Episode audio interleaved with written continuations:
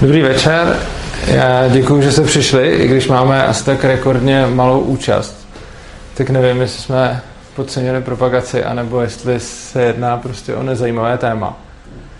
Což je pozoruhodné, protože já ho považuji za, za relativně zajímavé, až však zjevně lidi moc ne. Tohle je 33. díl celého toho cyklu, který začal v paralelní polis, potom pokračoval tady. A mě napadla dneska jedna věc, ještě když jsem se připravil na přednášku, kolem nějakého 15. dílu nebo něco takového, co bylo ještě v polis. Tam za mnou přišla nějaká slečna a říkala, že jako super, že na každou tu přednášku mám jiný triko.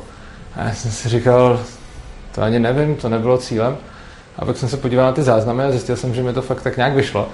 Tak jsem se od té doby začal brát po každý jiný a teď poprvé mám stejný, protože tohle mi přijde, že strašně moc rezonuje s tím, o čem tady budeme mluvit.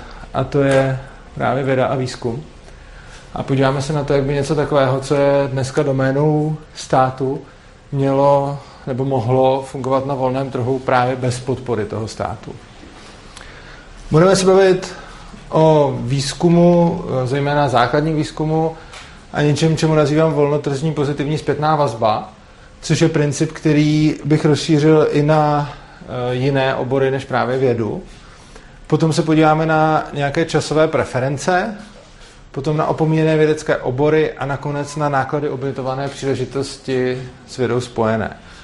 Bude to přednáška, která bude částečně uh, zabíhat do rakouské ekonomie, jako to tak většinou bývá, nicméně z rakouské ekonomie tam bude mít uh, povětšinou, řekněme, nějaké ty základy spíš.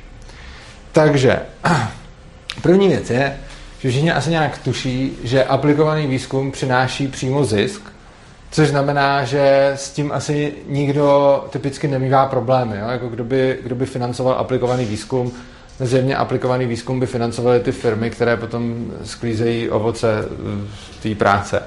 Což znamená, eh, že aplikovanému výzkumu se tady prakticky věnovat nebudeme. Kdyby někdo potom se chtěl na něco ohledně toho zeptat, tak můžeme můžeme po přednášce dotazy, ale myslím si, že ten už dneska, aplikovaný výzkum už dneska funguje tak nějak, eh, tak nějak jako ve soukromém sektoru. Otázka je samozřejmě, co s tím základním výzkumem, protože základní eh, výzkum nepřináší přímý finanční zisk. Jenom aby všem bylo jasno, o čem se bavíme, eh, základní výzkum je vlastně taková ta úplně core věda, jako většina třeba věcí v matematice a podobně, a objevování takových nějakých těch základních principů a aplikovaný výzkum je potom aplikace toho základního výzkumu do, eh, do konkrétních použití. A z těch použití už samozřejmě potom někdo může i vydělávat, vydělávat peníze. No a dneska ten základní výzkum je teda provozován typicky na univerzitách, eh, které jsou většinou státní, samozřejmě ne vždycky, ale většinou ano, respektive teda tady v České republice určitě a nebo jsou nějakým způsobem aspoň státem částečně dotovány, pobírají různé granty a tak dále, takže uh, ten výzkum je prostě, je prostě provozován tímhle způsobem. Uh, existují i výjimky, takže není pravda, že by, že by prostě nikdo na volném trhu do základního výzkumu neinvestoval. Já tady mám nějaký seznam právě těch výjimek, třeba uh, transistor, laser, fotovoltaický článek nebo operační systém Unix, Eh, to bylo, eh, to bylo vyvinuto v Bell Laboratories, potom eh, třeba IBM dělá základní výzkum v mikroskopii atomárních sil, Siemens, co si o vodivosti plynu při nízkých teplotách, pak třeba Good AI, to je snad česká firma, která dělá, jak už název napovídá, základní výzkum v oblasti umělé inteligence, nebo tady pivovar Guinness částečně sponzoroval t-test, což je Eh, zase v matematické statistice. Ale jak vidíme, jsou to v podstatě nějaké jednotlivosti a většina toho základního výzkumu vznikla někde na univerzitách eh, s podporou státu. No, teoreticky by se dalo říct, že možná došlo na slova Jeffa Whale'a, který říká, volný trh bude ignorovat řešení, která nejsou schopna generovat zisk. A když se na to podíváme, tak si řekneme, to zní celkem logicky a mohla by to být i pravda. A ona to téměř pravda je, ale ne zcela. Ne zcela už třeba proto, že tady máme přece ty, eh, tyhle ty firmy, které jsou volnotržní, jako soukromí a jejich cílem je generovat zisk a přesto investovali do základního výzkumu, což jim nakonec třeba nějaký zisk přineslo, ale ne vždycky se to, ne vždycky se to muselo vyplatit. Každopádně tahle ta věta, když něco, tak, něco takového narazíme a potom zjistíme, že to často platí a v nějakých případech ne, tak spousta lidí se spokojí s vysvětlením, OK, tak to je nějaká výjimka. Nebo dokonce řeknu, jako, že výjimka potvrzuje pravidlo, což je podle mě nesmysl. Ale tak se to tak říká a řekne se fajn, tak máme výjimky. Já osobně si myslím, že když máme nějaké obecné pravidlo a z něj existují výjimky, tak to znamená, že to pravidlo je docela dobré, ale pravděpodobně bych chtěl ještě nějak trošku specifikovat, případně v něm bude nějaká chybka, případně by do něj bylo potřeba dodat nějakou další doplňující podmínku. No, já osobně si myslím, že tohle tvrzení by platilo, kdyby jsme řekli, volný trh ignoruje řešení, která nepřinášejí užitek, ne zisk. Co tím myslím? Myslím tím to, že i na volném trhu se dějí věci, které prostě nepřinášejí zisk a které se tam, které se tam, a jsou to řešení, která se tam stejně vyskytují. Konkrétně, no, jako příklad můžu uvést třeba i Svobodný přístav, což je vlastně organizace, která šíří anarchokapitalismus a která nemá žádný podpory od státu a přesto neignoruje řešení, které nepřinášejí zisk, protože to celý přináší užitek. Samozřejmě nějaký subjektivní těm lidem. Užitek je vždycky subjektivní. Ale i když se podíváme na nějaké, i když se podíváme na nějaké jako větší projekty, tak prostě jsou charitativní organizace, eh, je, je spousta organizací, jejichž cílem není generovat zisk a jejich cílem je prostě nějakým způsobem třeba zprostředkovávat pomoc od jedních lidí k druhým lidem.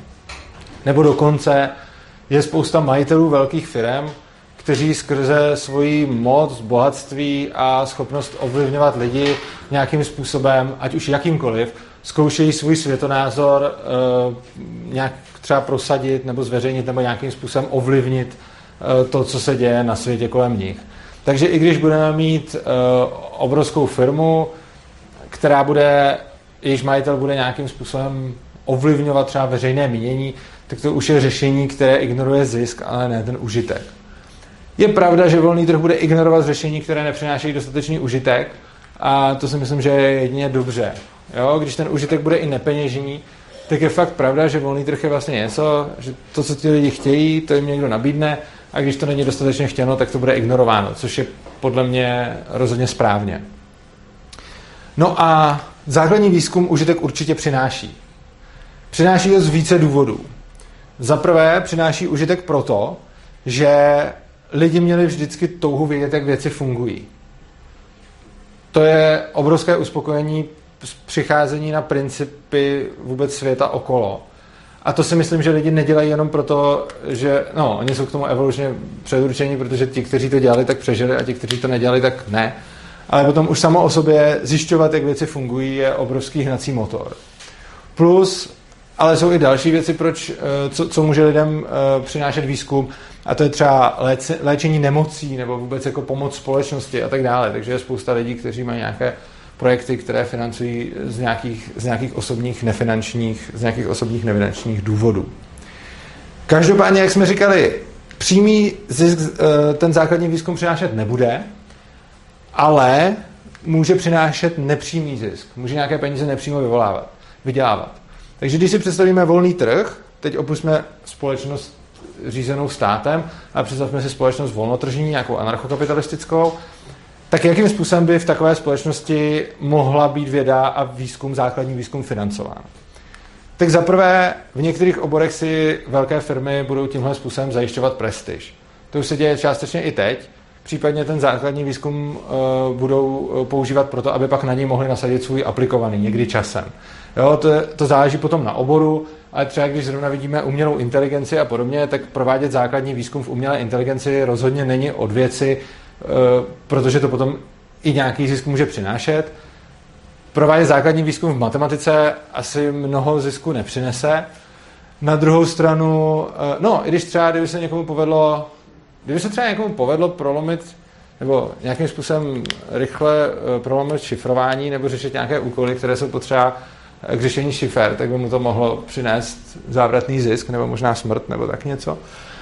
Ale, věč, ale není to typický příklad, jo? takže prostě základní výzkum v matematice nás, pravda, většinou neobohatí.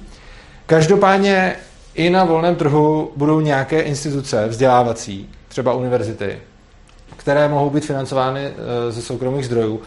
A jak by mohly být financovány, už jsme si tady moc krát povídali v přednášce o školství a podobně, čili k tomu se tady nebudu vracet. Ale úplně stejně jako ty univerzity se věnují výzkumu nyní, tak by se mohly věnovat výzkumu na volném trhu. A něco takového je rozhodně dobrá reklama eh, pro tu univerzitu.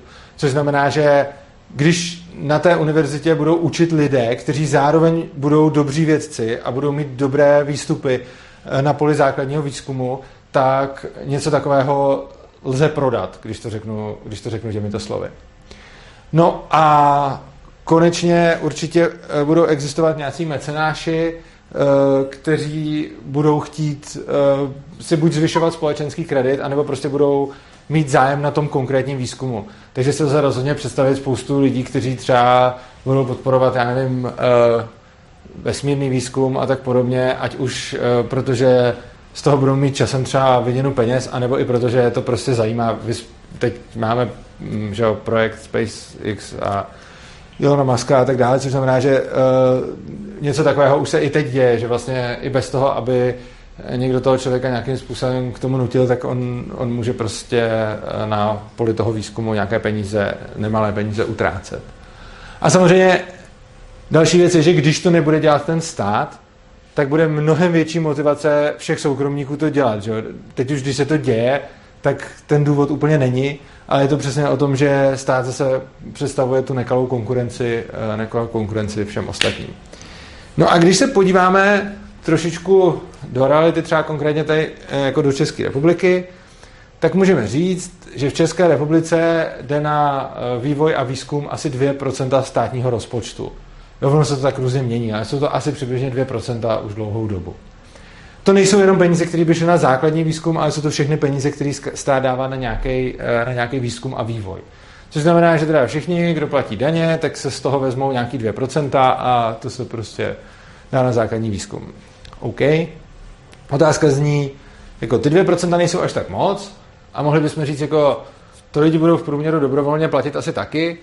Otázka je, jestli jo, a otázka je, který lidi. Umím si představit, že by to rozložení bylo výrazně jiný, protože například uh, dost lidí to bude mít jako úplně ukradený, takže spousta lidí to prostě platit vůbec nebude, protože jim to bude připadat jako nesmysl a těch bude hrozně moc, pak pravděpodobně nějací třeba bohatí lidi by platili naopak víc. Otázka je, jestli by se to dalo nějakým způsobem vybalancovat a jestli by platili tolik. A já bych, si, já bych chtěl rozebrat, co by se stalo v případě, kdyby lidi dobrovolně na, na tu vědu ty 2% nakonec dali, tak jako fajn, tak není co řešit. A já bych se chtěl podívat na příklad, kdyby se to nestalo, jo? kdyby prostě lidi se dobrovolně rozhodli eh, na vědu a výzkum ve společnosti platit méně. Eh, teď se dostanu k něčemu, co je považuji za asi nejzajímavější bod téhle přednášky, protože se dá potom aplikovat i na spoustu jiných oborů. Je důležité si uvědomit, že volnotržní společnost bohatne rychleji jako celek. Tohle asi tak nějak všichni chápeme, že když máme někde socialismus a když máme někde kapitalismus, tak asi i většinou hodně velký socialisti a kritici kapitalismu nakonec připouštějí, že přes všechno ten kapitalismus stejně přináší větší ekonomický růst, jo? byť k tomu mají spoustu výhrad. Takže předpokládám, že proti tomuhle asi nikdo nic nemá, kdo by měl, tak se můžete ozvat, ale předpokládám, že tohle je asi docela zjevné tvrzení. A jinak se může samozřejmě odkázat na bezpočet přednášek na tohle téma, kde, kde vysvětluji i proč to tak je, nejenom, že to tak je, což můžeme vidět všude kolem sebe. Časem se tedy stane, že i menší procento, které budou ty lidi odvádět, bude znamenat víc peněz. A ten rozdíl bude neustále růst v čase.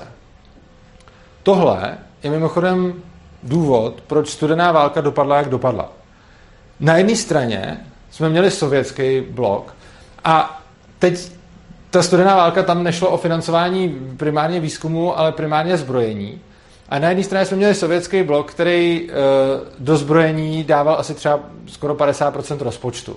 Jo, jakože to bylo strašně peněz. A prostě Sověti dávají teda napsáno 48% HDP, ale ono to není úplně jasný, protože záleží za který období a tak dále, ale prostě řekněme, že polovinu svého hrubého domácího produktu narvali do zbrojení. Oproti tomu e, v Americe to nebyla ani desetina třeba hrubého domácího produktu, která šla do zbrojení. Což znamená, že jsme měli na jedné straně socialisticky řízené hospodářství, který mělo obrovský procenta, který dávalo na zbrojení, a na druhé straně jsme měli kapitalistický Spojený státy, který dávali malinkou část do zbrojení. A ona nakonec se ta malinká část ukázala, malinká část z většího celku se nakonec ukázala, že byla i víc než velká část z menšího celku, což potom nakonec vedlo i k tomu, že celý ten východní blok vlastně ekonomicky, ekonomicky skolaboval. Osobně jsem samozřejmě jako přesvědčený, že eh, pád Sovětského svazu byl prostě daný z ekonomických důvodů, že už to prostě soudrozy nedokázali obhájit. Myslím si, že kdyby se jim tam dařilo dobře a ty lidi byli spokojení a byli bohatí, takže jako to, že tam byla tajná policie a gulagy a podobně, si myslím, že by nebyl bohužel pro lidi až takový důvod k tomu, aby se stalo to, co se stalo. No a... Uh, no, je to, asi si to myslí docela hodně lidí, je to jako můj názor, protože proto nemám, uzvěl jsem to jako můj názor proto, že proto nemám žádný, řekněme, jako ne argument, mám nějaký indicie pro to, proč si to myslím, ale nejsem schopný se za to nějak jako víc postavit, protože je to podle mě tak složitá problematika, že tohle to neumíme nějak podle mě jako dokázat, nebo prostě... OK, tak prostě je to, jako já jsem, rozhodně jsem to nemyslel tak, že si to myslím jako jenom já oproti všem, ale chtěl jsem spíš říct, je to můj názor pro to, že jsem tím jako zdůrazňoval, že, to, že si nemyslím, že by se na to dalo nějak úplně jednoznačně odpovědět a že když někdo přijde, já si myslím, že to bylo jinak, tak prostě se o tom můžeme nějak bavit. No. Uh, každopádně můžeme si představit takový dva modelový scénáře vývoje nějakého státu. A tohle je hrozně důležité, protože to nebude platit jenom pro tu vědu. A já na tom chci něco zajímavého ukázat. Eh, představme si jeden stát, který bude nějak víceméně kapitalistický, nebo to může být i jako anarchokapitalistická volnotržní společnost, a nebude tam prakticky žádný nebo vůbec žádný centrální řízení. A řekněme, že takový, taková ekonomika bude růst třeba o 4% ročně. Jo, já, není pak důležité to číslo, to nakonec řeknu, ale předpokládáme 4%. Potom si představme nějaký vedle toho socialismus, fakt centrálně řízený, a ten bude, řekněme, růst o 1% ročně. Jo, a tady prostě jako soudruhům hodně nadržuju, jo, protože jako když říkám, jako, že jako volný trh bude 4% a nějaký jako centrální plánovač 1%, tak jim jako hodně fandíme. No a řekněme, že ty socialisti ale budou jako hodně si říkat, věda je důležitá, tak donutí lidi na, na tu vědu dávat ne 2%, jako česká HDP a e, tam bylo ve skutečnosti 2% rozpočtu, takže ještě víc než dvojnásobek než Česká republika, takže 4% HDP uh, budou dávat na vědu, zatímco ty kapitalisti, protože tolik nemyslí na společné blaho, tak dobrovolně na tu vědu dají jenom třeba 1%. Jo? No a jakým způsobem tohle to bude vypadat? Jo, teď to zkusím takhle vymodelovat, že máme ten stát, který se teda vydá dvěma cestama, jako v jednu chvíli je to ten stejný stát a v jednu chvíli půjde tou cestou kapitalismu a v druhé chvíli tou cestou socialismu za těchto těch podmínek. Tak začínáme tak, že prostě tohle ukazuje celkový HDP a tohle dole ukazuje výdaje na tu vědu. Takže prostě tady ty kapitalisti mají stejný HDP a napřed na vědu dávají málo. Že jo? No a také postupně za deset let, sice pořád na tu vědu dávají ty socialisti víc, ale už mají celkově méně bohatství, že jo? Pak jako za 20, 30, 40, 50, no a když jsem vzal ty údaje, které jsem nadal, tak za 50 let už vlastně celkové bohatství těch socialistů bude někde tady, zatímco kapitalistická společnost bude mnohem bohatší a tady po těch 50 letech už i ty absolutní výdaje na tu vědu toho socialistického státu budou menší, i když percentuální budou vyšší. Jo? Tohle je něco, co jsem chtěl jenom graficky znázornit důležitou myšlenku, že prostě takhle to začíná, tady máme prostě ty kapitalisty, tady máme ty socialisty a prostě jde to tímhle tím směrem. Důležitý na tom je, že já netvrdím, že svět funguje podle tohoto toho modelu, jo? že prostě nějaká společnost bude 50 let v kuse růst přesně o 4%, ta druhá přesně o 1%. To je samozřejmě kravina. Další věc je, že celkově HDP i měření toho ekonomického růstu jsou pochybné veličiny. Jo? Je to spíš celý jenom nějaká, nějaká ukázka. Uh, ono vůbec to, jak se určuje HDP a to, co v něm určují za veličiny, to je taky jenom vlastně něco hodně orientačního. Na těch konkrétních číslech ale nezáleží. Ono prostě záleží jenom na tom, že jsem porovnával uh, jednu ekonomiku, která měla rychlejší růst s druhou ekonomikou, která měla pomalejší růst. A prakticky všichni se shodnou asi na tom, že ta kapitalistická ekonomika má prostě ten rychlejší růst než ta socialistická.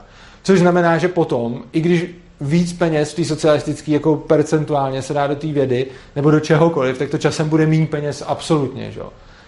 A ono to ilustruje vlastně jenom to, že ten růst časem předčí ty vyšší asignace, eh, jako ty vyšší odvody, jako ty procenta do jakéhokoliv, eh, do jakéhokoliv oboru. To zajímavé na tom je, že ty uvedené závěry se netýkají jenom vědy. Oni se týkají všeho. Ten kapitalismus prostě zvyšuje bohatství společnosti a bohatá společnost má potom víc zdrojů na cokoliv, tedy i na tu vědu. Ale chudí lidi daleko víc často řeší jenom vlastní existenci, což není, že by byli nějaký špatný, ale ono jim nic jiného nezbývá. A vlastně každý člověk, když bude chudej, tak se bude daleko víc starat o sebe, bude se daleko víc starat nějakým způsobem o svoji rodinu a v momentě, kdy je bohatý, tak získá prostor na to se věnovat i něčemu jinému. No a z toho teda mimo jiné plyne, že přerozdělování dlouhodobě škodí i chudým. Jo? To je strašně zajímavá, to je strašně zajímavý závěr, protože když začnu přerozdělovat, tak zpomaluju ten ekonomický růst. Jo? Tohle je prostě ekonomie, na tom se shodnou, teda jako i mainstreamoví ekonomové s Rakušákama, na tom se shodnou prakticky všichni, že prostě když přerozděluju, tak zpomaluju růst té společnosti. Což znamená, že já z začátku, když budu přerozdělovat, těm chudým pomůžu, úplně stejně jako jsme to tady viděli s tou vědou, a potom časem, čím víc budu přerozdělovat, tím víc nakonec uškodím i těm chudým lidem, protože potom to celkové bohatství prostě bude už o tolik menší, že i když budou dostávat větší poměr a bude se přerozdělovat, tak to stejně bude prostě málo. Tohle je strašně důležité si uvědomit. Ale vraťme se zpátky k vědě a podívejme se na to, že je tady ještě jeden problém s časovými preferencemi. Výsledky z základního výzkumu nejsou okamžité. Jo? Tohle je hrozně důležitý a oni vlastně i toho aplikovaného. Prostě obecně věda a výzkum je obor, kde něco děláte a ono se to projeví za strašně dlouhou dobu většinou. Což znamená, že do toho můžete nalejt neuvěřitelné množství peněz a za prvý hrozně často je vědecký výstup to, že tudy cesta nevede. Akorát, že tyhle ty výstupy nejsou tak často publikovaný a nejsou tak často jako medializovaný, ale jsou hrozně cený, jo, protože strašně moc výzkumů končí tím a vlastně i když třeba budete psát nějakou diplomovou práci nebo něco takového, a budete něco zkoumat a vy zkoumáte, že tudy cesta nevede, tak je to vlastně jako dobrý a je to jako dobrý závěr. A uh, tím pádem to znamená, že celkově celý výzkum je hrozně, je hrozně pomalý obor. No, ale lidi často přemýšlejí v krátkodobém horizontu a ne v dlouhodobém. To, to se tak jako většinou říká, často takhle kritizují socialisti uh, ekonomy, že říkají prostě, a vy nepočítáte s tím, že lidi myslí v krátkodobém měřítku. A na to teda zní takový přirozený návrh, no tak potřebujeme teda politiky, aby donutili ty lidi do té vědy investovat, protože když někdo prostě má celý své obzory fotbal, pivo a párek, tak eh, by prostě měl taky ze svého platu prostě investovat do základního výzkumu prostě nějaký biologii. Tak to je sice zajímavá myšlenka. Na druhou stranu, já si myslím, že tohle to není dobře z více důvodů, k některým se tady ještě vrátím. Jeden z nich je ten, že ale ty politici, kteří donutí ty lidi investovat, jsou taky jenom lidi. A je to takový zvláštní, že když potom chceme napravovat lidský jednání ve společnosti, si říkáme, tyhle ty lidi se chovají nějak jako špatně, nebo jinak, než chceme, tak jiným lidem svěříme to, aby to za ně nějakým způsobem udělali. Jo? Oni lidi třeba často mají krátkou, krátký výhled, krátký časový preference, na druhou stranu politik má většinou přesně tak dlouhý preference jako k dalším volbám. Což znamená, a, a to celkem jako můžeme vidět vždycky, jak se, co se děje před volbama, co se děje po, po volbách a co se neděje mezi tím. No a druhý důvod, a ten je mnohem zajímavější, je, že ona neexistuje žádná správná časová preference. Tohle to vysvětluju hodně často u přednášek, když se to týká třeba ekologie nebo, nebo něčeho takového, nebo kultury a podobně. Ale prostě správná časová preference není. A není pravda to, že by přemýšlení v dlouhém časovém horizontu bylo prostě nějak lepší, než to přemýšlení v krátkém. Ono je to prostě jiný a každý má preference svoje. A nelze říct, jaký je ten správný časový horizont. Často vidíme, že třeba když někdo řekne, tady se přemýšlí na desítky let dopředu, tak je to většinou jako uznalý, jakože jo, tohle to se dělá dobře. A když se řekne, tady se přemýšlí prostě na rok nebo pár měsíců dopředu, tak to je jakože špatně. Což je tak nějak to, co vidíme, z čehož by se dalo možná zdát, že dlouhý znamená dobrý, ale kdyby někdo teda už přišel jako s nápadem, že bude třeba přemýšlet na stovky let dopředu nebo na tisíce, tak to už taky asi není tak úplně dobrý, protože vidíme, že on potom jako neví, co se tam bude dít. Což znamená, že obecně je pravda, že lidi často nemusí dohlídnout význam toho výzkumu, že prostě nějaký výzkum bude mít význam za x let a nemá ho teď, a lidi toho nemusí dohlídnout. A nemyslím si, že řešením tohoto toho problému je, že je někdo k tomu musí donutit. Prostě pokud chceme, aby se to dělo, tak bychom to lidi měli přesvědčit, ale podle mě nikdo nemůže vědět, jaký ten výhled je ten správný. Já bych se podíval na ještě jeden problém, eh, s tím jsem se setkal už párkrát v nějaké debatě, eh, kdy mi někdo oponoval tím způsobem, že některé vědecké obory jsou prostě přehlížené a některá věda je populární a některá populární není. Což znamená, že potom na volném trhu by ty populární, eh, ty populární věd, vědecké metody nebo vědecké obory měly samozřejmě víc peněz než ty, než ty nepopulární. A pak samozřejmě jsou takové otázky, jako že na některé nemoci třeba se seženou líp peníze na výzkum než na jiné nemoci, protože třeba když je nějaká nemoc, kterou trpí děti, tak lidi budou do toho spíš chtít investovat, než nemocí, kterou trpí třeba starý lidi, protože jsou tak lidi jako nastaveni. Osobně si myslím, že na to za prvý existuje odpověď, že když je ten výzkum důležitý, tak je potřeba to vysvětlit lidem. Pokud něčemu fakt věřím a myslím si, že něco je důležitý dělat, tak zase není řešením ty lidi násilím přinutit k tomu, že mi to musí zaplatit, ale je řešením to vysvětlit, proč je to důležitý. A je pravda, že někdy to prostě nepůjde, ale tam si potom zase myslím, že tím arbitrem v rozdělování těch zdrojů by měl být každý člověk sám. Protože každý člověk si ty své zdroje vydělal a potom je může někam investovat.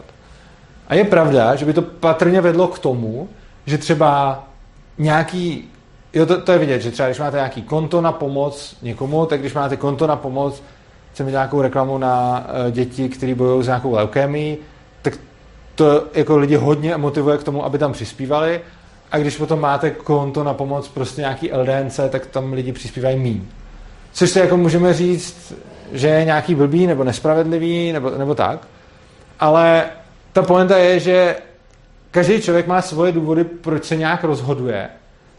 A pokud se nám ty důvody nelíbí, tak bychom s tím měli udělat to, že to budeme vyvažovat. Což znamená, že pokud jsem člověk, který mu se nelíbí, že na dětské nemoci se vybere víc peněz než na uh, nemoci důchodců, tak bych prostě všechny zdroje, které já dávám na nějakou charitu, měl směřovat tím směrem, abych vyvážel ten stav té společnosti. A nemyslím si, že je prostě z jakéhokoliv principu špatně, aby Eh, si každý rozhodoval o svých zdrojích, zejména proto, že nikdo nemůže nějak objektivně říct, který ten výzkum je jako fakt důležitý, jo? nebo který je důležitější než jiný. Protože tohle je taky subjektivní. Ono, každý ten výzkum může něco přinést, ale to, co přinese, jsou strašně rozdílné věci. Výzkum může přinést pohodlí, výzkum může přinést efektivitu, může přinést rychlejší dopravu, výzkum může přinést záchranu životů. A tady by se dalo říct, tak asi ten ze záchranou životů je jako lepší, ale to je otázka. Já si myslím, že takhle to úplně poměřit nejde, už proto, že neexistuje žádný odborník, který by se vyznal úplně ve všem, což znamená, že my, když bychom potřebovali nějak rozhodnout, který teda ty výzkumy jsou ty důležitý, aby jsme teda ty nepopulární důležitý výzkumy favorizovali, tak musíme mít někoho, kdo řekne tohle, tohle a tohle je prostě důležitější než tohle, tohle a tohle. A teď ono se může zdát, že to řekne jakoby odborník, jenže pointa je, že když chceme rozhodovat o tomhle, tak najednou potřebujeme nějakou roli odborníka na všechno, protože ten odborník musí rozhodnout o přerozdělování peněz mezi vlastně všema vědeckýma oborama, že jo? protože když někam přidám, tak někam jinam nepřidám, nebo od někat jinak vezmu. Že jo? Takže tohleto je ten problém, že tohleto odborně podle mě rozhodnout nejde, protože když máme odborníka na nějaký obor, tak on je schopný rozhodovat o tom oboru, ale ne jako mezioborově rozhodnout, kam je důležitější dát peníze. Což znamená, že potom výsledkem je, že stejně to můžeme nechat na, na těch lidech, ať dávají peníze tam, kam jim to přijde smysluplný a kde je to v úzovkách jako populární. No a poslední věc, který se chci na, eh, na téhle přednášce věnovat, je taky něco, co souvisí lehce s ekonomií a já to tady budu ale určitě aplikovat vlastně jenom na vědu a to jsou náklady obětovaných příležitostí. Náklady obětovaných příležitostí jsou všude, netýká se to jenom vědy. Eh, je to ekonomický pojem a znamená to, že kdykoliv se rozhodnu něco dělat, tak náklady toho jsou, že jsem v tu samou chvíli nemohl dělat něco jiného. Jo, třeba něco financuju, tak mám potom méně peněz a protože jsem financoval jednu věc, tak kvůli tomu nemůžu financovat druhou věc. Jsem tady na té přednášce a tak tady trávím ten čas a moje náklady obětovaných příležitostí jsou, že teď si nemůžu třeba číst knížku. Takže náklady obětovaných příležitostí pro mě za tuhle tu přednášku je třeba četba. Jo? A tohle je něco, co všichni chápou a je to strašně zjevný a triviální. Když dělám něco, tak zároveň nemůžu dělat něco jiného a když své peníze rozdělím nějak a na něco jsem je spotřeboval, tak je logicky nemůžu spotřebovat už pak na něco jiného, protože už mi tam nevyzbývají. Tohle, co je strašně triviální, lidi strašně často nedomýšlejí potom do důsledku, co to znamená. Já to ukážu na jednom příkladu, který bude mluvit za všechny, a to je příklad vesmírného výzkumu. Jo. Strašně často se dozvídáme, že ty extrémní náklady, který stál vesmírný výzkum, by prostě žádný soukromník tehdy nezaplatil. Jo, to, co se dělalo, jako třeba projekt Apollo a podobně, to stálo neuvěřitelně moc peněz daňových poplatníků, zejména teda amerických, ale tak jako i sovětských. A ten vesmírný výzkum, který probíhal, by pravděpodobně v té době prostě ze soukromých zdrojů nešel. No a lidi potom říkají, no a ten eh, vesmírný výzkum ale přines spoustu dalších věcí, než jsme vyslali lidi jako na měsíc.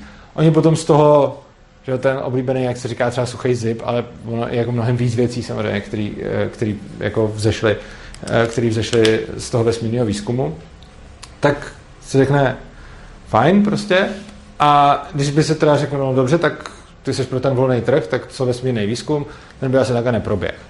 Já nevím, nemůžu to říct jistotou, ale asi neproběh. To, co ale zapomínáme, jsou právě náklady obětovaných příležitostí a to, že ten vesmírný výzkum, výzkum nevznikl jako navíc. Že tady máme stát a proto teda jsme navíc mohli mít vesmírný výzkum oproti světu, kde by ten stát nebyl a ten výzkum nevzniknul. On samozřejmě vzniknul místo něčeho, že? To nefunguje tak, že protože stát donutil lidi zaplatit vesmírný výzkum, tak máme vesmírný výzkum a kdyby tady státu nebylo, tak vesmírný výzkum nemáme a všechno ostatní je úplně stejný. To vůbec ne. Protože ty obrovské peníze, které padly na ten vesmírný výzkum, by se investovaly do něčeho jiného. Samozřejmě nelze říct do čeho. Může to být do jiného výzkumu, ale taky to může být do prostě aut, může to být do dovolených, může to být do, do, do čehokoliv, co si, co si prostě lidi vymyslí, do bydlení a tak dále. A hrozně důležitý je si uvědomit, že zase neexistuje žádný odborník na všechno, který by mohl říct, ten vesmírný výzkum byl důležitější než ty jiné věci, kam by ty peníze lidí mohly jít. Jo? Nikdo nemůže říct, nikdo není takový odborník, protože neexistuje žádný obor, který by mohl rozhodnout, jestli ten vesmírný výzkum byl důležitější než to, aby třeba někdo bydlel oproti nebydlel, nebo prožil spokojený život oproti životu v bídě, nebo aby nějaký lidi třeba umřeli na nějakou nemoc nebo neumřeli. Tohle to porovnat dost dobře nejde, ale i oproti tomu, jestli někdo třeba jede nebo nejede na dovolenou. Jo, to prostě záleží. Takže tohle nedokáže říct nikdo. V podstatě jediný obor, který se tímhle tím zajímá, je ekonomie a to právě říká, že tohle to nikdo nemůže říct. No a je hrozně důležitý si uvědomit, že dost možná jsme s tím vesmírným výzkumem začali hrozně brzo. A že já mám takovou hypotézu, kdyby jsme s vesmírným výzkumem začali o mnoho let později, třeba teď konc, tak to stálo mnohem méně zdrojů, než to stálo předtím. Sice bychom člověka na, na měsíc dostali jako o 50 let později třeba, ale myslím si, že za mnohem menší náklady. Protože ono, když se podíváme na to, jaký tam tehdy třeba, už jenom jedna, jako jedna věc, která mluví za všechno, když se podíváme na to, jaký tam tehdy měli počítače a jaký by mohli mít dneska, tak by se jim to dneska dělalo daleko líp. A když se podíváme na to, kolik zdrojů ty tehdejší počítače stály a jak levný by byl ten výpočetní výkon dneska, tak to je jedna ukázka za všechny, která říká, A, a samozřejmě v, tý, v tom IT je ten, je ten pokrok strašně moc vidět, takže na tom to můžu jako hezky ukázat. Ale ono je ve všech těch ostatních oborech, které jsou k tomu potřeba, k tomu pokroku došlo. Což znamená, že jako bylo hezký poslat člověka na měsíc a bylo hezký, že se jako potom závodilo, komu se to povede dřív. Na druhou stranu, jako celá ta legrace, kdyby se dělala dneska, tak to mohlo stát třeba klidně desetinu peněz. Jako. Což je otázka, jestli to dává nebo nedává smysl. A já tady mám takový příklad jako přirovnání právě k tomu, že ten stát se prostě rozhodne, tam se někdo rozhodne, že tak se to bude dělat a ty peníze se to utratí, ať je to efektivní nebo ne v dané době. A když se podíváme třeba na nějakou firmu, tak prostě špičkový nástroje, ať už v jakémkoliv oboru, jsou skvělí, pokud máme už jako rozběhnutou firmu, která má hodně zákazníků a je schopná je využít a má na ně peníze. Ale jsou dokonce kontraproduktivní, pokud máme nějakou mini garážovou firmu. A kontraproduktivní jsou z toho důvodu, že jsou drahý. Většinou, samozřejmě někdo na tom může postavit biznis. Ale prostě, když máme nějakou jako basic garážovou firmu, která se věnuje čemukoliv, tak aby si tahle ta firma vzala obrovský úvěry a pořídila si tam špičkový vybavení, tak to většinou potom vede k jejímu krachu a zániku.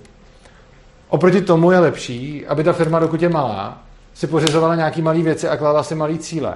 Časem si na to vydělala, potom vyrostla a potom až se věnovala těm, těm větším cílům. Což si myslím, že by eh, ten vesmírný výzkum mohl být úplně stejný případ. A že kdyby vesmírný výzkum řešili soukromníci, tak sice nezačal tak brzo, ale někdy taky samozřejmě začal. A potom by stál mnohem méně. Což si myslím, že by nakonec bylo tržně efektivní, ano. Já jsem myslím, že to je pravda. Co? Uh, že by stál méně. Proč? Protože jsou, já tak já to vím akorát na těch lékařských, ale jsou lékařské výzkumy, které prostě se reprodukují v současné době a paradoxně stojí ještě víc než dřív, protože přece jenom Dneska už je ta věda dál, jsou větší nároky, lidi jsou víc tak jako předposraný, když to řeknu. Jako tenkrát si v Apollo dělali, posílali lidi do vesmíru, počítali si to na polení, pohořeli jim tam lidi při zkouškách a to nikdo neřešil. Zatím se tohle dneska úplně nemyslitelný. Jako dneska máš strašný náklady na kontrolu, eh, na, na lidi, kteří do toho vstupují, řešíš tam strašně jako moc. tam by se postavili lidi za stejný no. peníze a bylo, bylo by to bezpečnější. Jakože stejná věc by dneska byla levnější, ale jako No stejná věc by dneska byla určitě mnohem levnější. To, že by na to byly větší nároky, by byla za prvý stejně jenom otázka regulací. A myslím si, že je naprosto legitimní, uh, za předpokladu, že ty lidi tam budou dobrovolníci, je tam poslat za jakýchkoliv podmínek, pokud oni ty podmínky znají. Což znamená, že pokud někdo prostě chce být jako kosmonaut a stojí mu to za to riziko, tak prostě jako, když to někdo chce udělat levně, a on ví, že má nějakou šanci, že umře a stejně do toho jde, tak je to jako OK. Ale myslím, že není náhoda, že prostě Apollo jako dřív posílalo lidi do vesmíru a dneska pomalu do vesmíru člověka nepošle, že jako musí se na to, na to najímat. Hele, tohle to je myslím tím, že ten projekt byl stopnutý jako z hlediska peněz, že prostě on už potom eh, se voličům nelíbilo, že se vynakládají, jako Dones tam toho prvního člověka bylo jako hezký, toho druhého taky, ale když se to potom jako dělalo furt dál a ty lidi to furt platili a furt to stálo hrozně peněz a furt nebylo nic jiného, než že vždycky se dostal nějaký člověk na měsíc, tak se to těm lidem přestalo líbit a vlastně ten projekt stopnul že na, na financování. Což znamená, že si myslím, že spíš to, spíš důvod, proč se tam dneska neposílají ty lidi je, že je to zbytečně drahý a že prostě je lepší tam poslat auto, že? Protože jako v tom starém to jako je nefunkční a se postavit něco nového a No jasně. Ukázka to, že ten vývoj ten výzkum se právě pozastavil. Na začátku do toho ten stát rázově napumpoval nějaký prachy, protože to byl strategický zájem. Jo. Ty soutěže těch dvou bloků mezi sebou. Takže ty technologie se nějakým způsobem vyvinuly být za enormních nákladů přes ty, o kterých ty mluvíš. Nicméně eh, do, jakoby do nedávna z nich ještě těžili. Ano. Nic extra nového tam tak eh, vymyšleného nebylo, protože pokud by dojížděli si ten ten program, to pravda.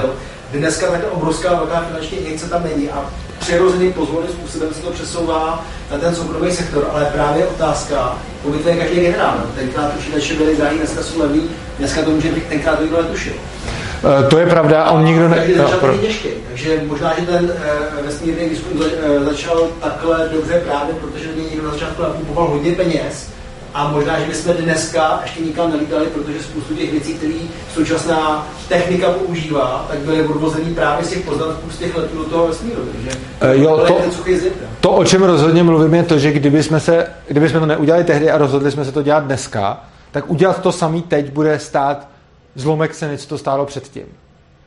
Ale to, ale to cokoliv, to samé. Ano, to je pravda. Ano, rozhodně. Eh, ne já, jsem, ne, já jsem tím nemyslel, jako, nemyslel jsem to tím, že se to stalo a teď by se to stalo, jako, nemyslel jsem tím, s tou historií, kterou máme to teď zopakovat, to by samozřejmě bylo levnější.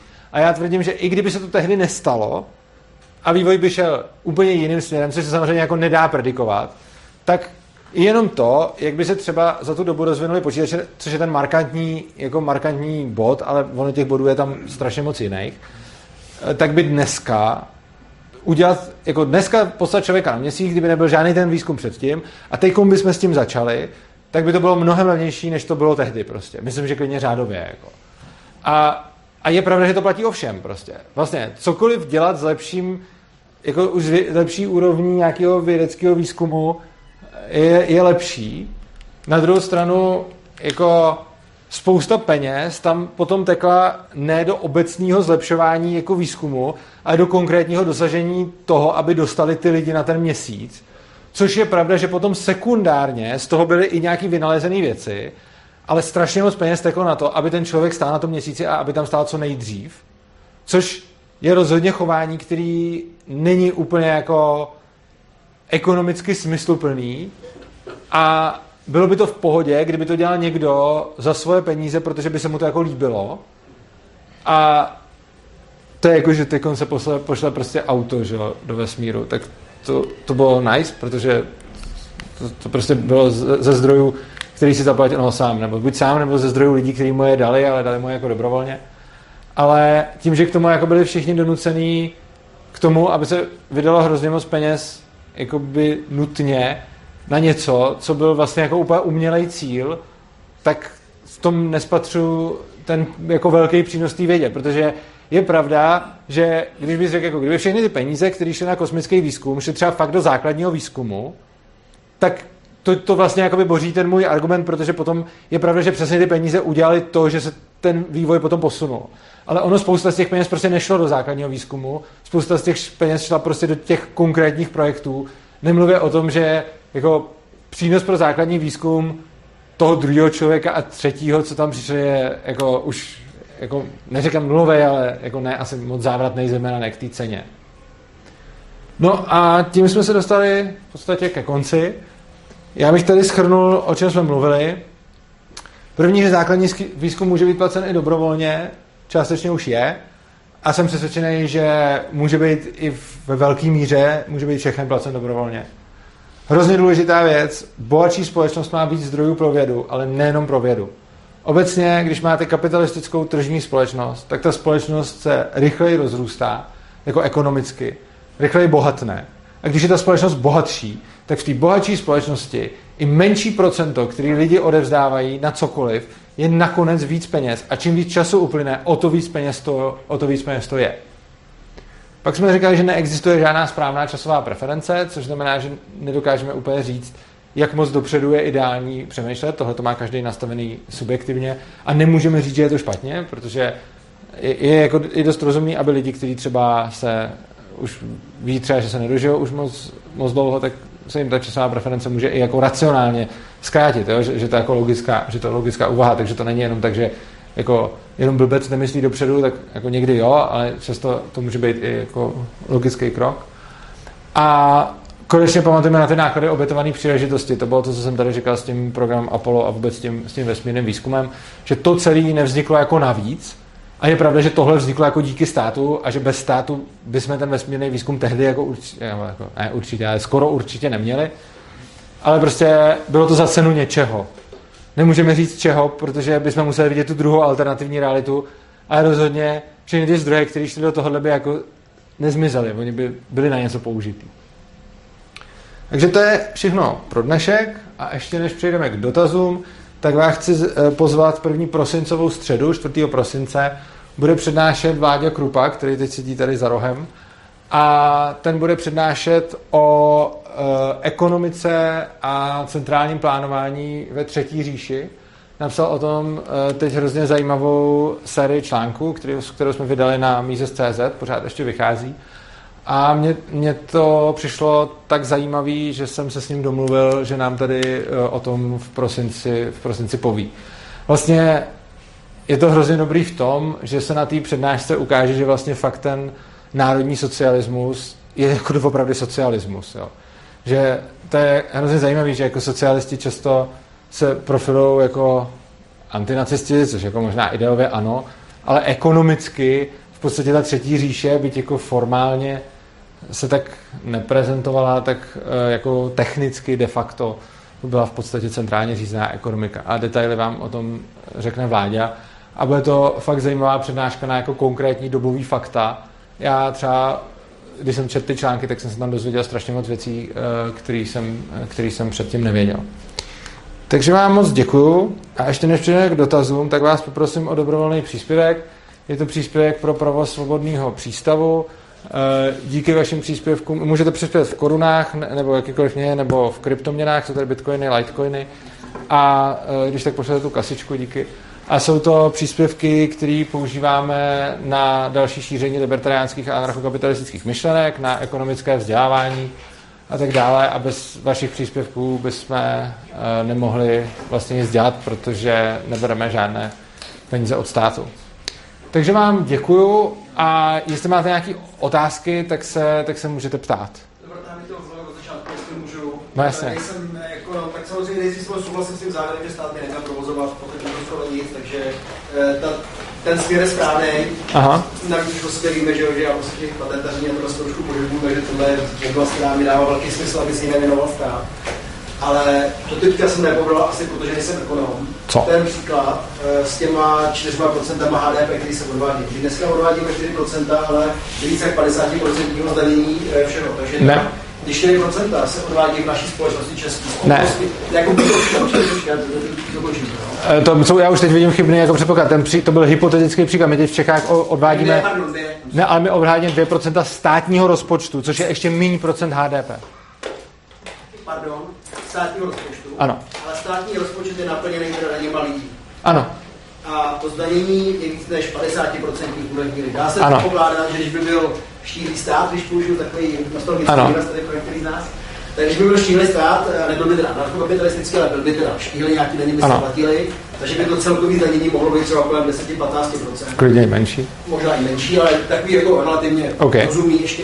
Ano. Tak eh, z toho, i kdyby se pořád odvádili 2%, i když se sám říká, že takové společnosti možná by lidi měli eh, ochotu odvádět třeba případně možná i méně, tak ta absolutní částka odvedena bude výrazně, výrazně nižší než je teď. Jsou to 2% z více jak 50 Ne, já jsem nemluvil o tom, eh, pozor, pozor, ten příklad té kapitalistické společnosti nebyl příklad minimálního státu. To byl příklad kapitalistické společnosti, která může být reprezentována minimálním státem, ale taky může být klidně eh, prezentována anarchokapitalismem a jde o to, že tady mluvím o tom, že kapitalisté přispívají dobrovolně jen 1% HDP.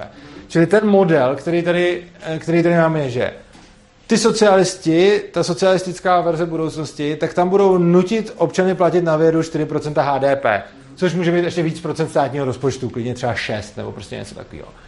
Zatímco v té kapitalistické společnosti budou ty jako nevědomí kapitalistický konzumní lidi, který budou na nějakou vědu docela kašlat a jediný, co dobrovolně přispějou, teda bude jako 1% HDP. Což znamená, že ty lidi, třeba většina z nich se na to vykašle a budou tam nějaký, který budou přispívat, ale celkem to bude prostě jako 1% třeba. Ano, ano, tak... Tak dobře, teď tady vidíme sice velký rozdíl. Nicméně pokud by ty společnosti a praxe by asi byly izolované od sebe, jako byl třeba východní blok uzavřený železnou oponou, no. tak sice možná, že celkový to bohatství té západní společnosti je větší, ale ano. člověk žije v tom menším sloupečku. Ano. To znamená, že žije v ekonomickém prostředí, kde se reálně v číslech, ve kterých schopný počítat a ve kterém kupuje pro svůj domácnost potraviny, eh, na vědu vydává poměrně enormně větší částka. Souhlas. Než, než což tady je, což je tady zachyceno. Pokud by mezi tím mohli jako putovat, by mohli cestovat mezi tím, tak samozřejmě eh, dává smysl rozděl, rozděl ty kupní síly těch peněz, jak přepočítávat, měnový kurzy a tak podobně. Ale když je to uzavřený, když to bude uzavřená ta socialistická společnost, tak pořád v rámci těch čísel, které tam budou, se na vědu bude dávat velká částka, a která samozřejmě se odráží třeba ve vyšší výplat těch lidí, kolik se ten člověk z toho koupí, protože samozřejmě, eh, co to je hodně peněz? Musí zaplatit nějaký lidi v té laborce, který něco dělají vědce, oni musí mít na zaplacení a tak podobně. A ta hodnota třeba zaplacení hypotéky v takovéhle zemi bude jiná než eh, v té kapitalistické. Bude, to je pravda. Na druhou stranu, eh, ono jde o to, že to je přesně to, proč jsem i pak říkal, že HDP je pochybný ukazatel. Nebo takhle. My to můžeme brát v těch penězích a je samozřejmé, že potom se to tady o, o, jako promítne i do těch cen. Jenomže to, co potom potřebujeme, není, já nevím, zaplatit x korun nebo x dolarů nebo prostě x rublů nebo cokoliv takového. To, co potřebujeme potom ve výsledku je vzít nějakou křemíkovou tyč a nakrájet ji na procesory, že jo, třeba. Tenhle ten proces, to, že tahle ta společnost bude chudší, celkem ukazuje, že udělat tohle je větší problém v té chudší společnosti, než v té bohaté společnosti. Ne kvůli penězům, ale kvůli tomu, že ta bohatší společnost není bohatá jenom monetárně. Ona je bohatá e, jako materiálně prostě. Což znamená, že tady v této společnosti bude mnohem víc jako materiálně všeho a zatímco tady budou jezdit prostě dobrýma autama, budou jako v dobrých domech, Eh, nebude tam problém koupit prostě jako 3D tiskárnu, nebude jako udělat ten laser, bude celkově jako menší problém, než ho udělat tady, protože prostě vzít tu křemíkovou tyč a nějakým přesným laserem je nakrájet, bude sice jako v obou dvou těch společnostech nějakým způsobem drahý, akorát, že tady v této společnosti to bude někde prostě řezat nějaká vláda a bude tam jeden, dva takovýhle lasery. Zatímco tady v téhle bude spousta firm tržně soupeřit a ty lasery tam bude mít svoje, čímž pádem je bude vyvíjet, čímž pádem to pro ní bude levnější. Což znamená, že tyhle ty sloupečky sice vyjadřují bohatství té společnosti v penězích, ale ono je to vlastně jako bohatství té společnosti ve, v materiálu, ve věcech. Protože přesně totiž ta kupní síla, to, jak, jak se velice správně říkal, to, že když by mezi sebou obchodovali, tak musí měnit tu měnu, tak v tomhle tom se potom právě odrazí uh, to, že tady je celkově méně věcí. Jo, jakože prostě, no, tak. Tak to bude poslední věc, ještě to OK. Dobře. Eh, na základní výzkum eh, nedává ti teda v tom poměru smysl, že to vlastně odporuje, navážu na tu přednášku o tom duševním vlastnictví. Že teda ty patenty přece možná jako aspoň trošku dávají někomu, kdo to dlouhodobě investuje, e, nějakou záruku toho, že když něco přijde, takže se mu to finančně vrátí? Já myslím, že přesně tohle to jsme řešili právě v, v přednášce o duševním vlastnictví. Jako, můžeme, se tady, můžeme to nechat nakonec, jestli budeme někdo nějaký jiný dotazy, pak to tady můžeme znova jako to. A myslím, že úplně přesně o tomhle jsme se jakoby už tady bavili, když jsem mluvil o duševním vlastnictví. Ale jako ne, nezavrhuju to, jenom bych určitě dal takový prostor jiným lidem a pak uvidíme, jestli se k tomu vrátíme. Má někdo jiný nějaký dotazy? Chce se někdo na cokoliv zeptat? Jestli ne, tak uslyšíte pak. Ano. Pane, to, uh, takový argumenty, co jsi tam měl, uh, zněli tak jako trochu slabějc, protože jako například to s tím, že uh, treba přesvědčit uh, uh, ty lidi, aby do toho investovali, že to mm-hmm. jako líp. Uh, prosím? Líp? Že to je jako líp, že uh, těch lidí přesvědčovat, uh, aby než je nutit. investovali, než, než jich nutit. nutit ano. A, a nebo taky prostě jako existence odborníka na všechno a tak. Ano. Uh, tohle to jsou věci, které i jiné jakoby, systémy uh, riadenia než uh, kapitalismus alebo anarchokapitalismus uh, taky mají tady to, či už to by byla demokracia, alebo by to byl komunismus, alebo čokoliv, tak tam nie je akoby Eh, to tak jednoduché, že by tam existoval jeden člověk, který byl odborný na všechno, že? tak tam je prostě uh, sa, tak jak v tom kapitalismu je ano. tam akoby takový meta mozek zložený z těch jednotlivých modelů, které jsou spojeny nějak uh, tím chodom, že jo? tak v těch jiných uh, zriadeniach uh, je taky nějaký jako metamozek, který je poskládaný trochu nějak jinak. Ano, ale ten, ta věc je v tom, že ten metamozek poskládaný v tom kapitalismu má jeden úžasný nástroj a to je systém cen, kterými mezi sebou můžou objektivně komunikovat. Což znamená, že Eh, já když řeknu, jak moc potřebuju ten zdroj, tak když mám tržní systém cen, tak to dokážu vyjádřit objektivně číslem. Prostě potřebuju ten zdroj a dám za něj milion. To znamená, že moje potřeba toho zdroje je milion a já to dokážu takhle říct a dokážu říct prostě tohle je moje potřeba zdroje a ten, kdo ho prodává, řekne, moje potřeba toho zdroje je prostě nižší než milion, takže ti ho prodám, anebo vyšší než milion, takže ti ho neprodám. Tam existuje objektivní způsob, jak ten metamozek spolu může komunikovat. Oproti tomu potom, když máme tyhle ty Eh, jako metamosky v té demokracii nebo v tom eh, prostě komunismu, tak tam to samozřejmě funguje různě jinak podle toho zřízení, ale v demokracii to typicky funguje tak, že kdo si dá lepší billboard a líp křičí na náměstí, tak dostane víc hlasů a ten to procpe.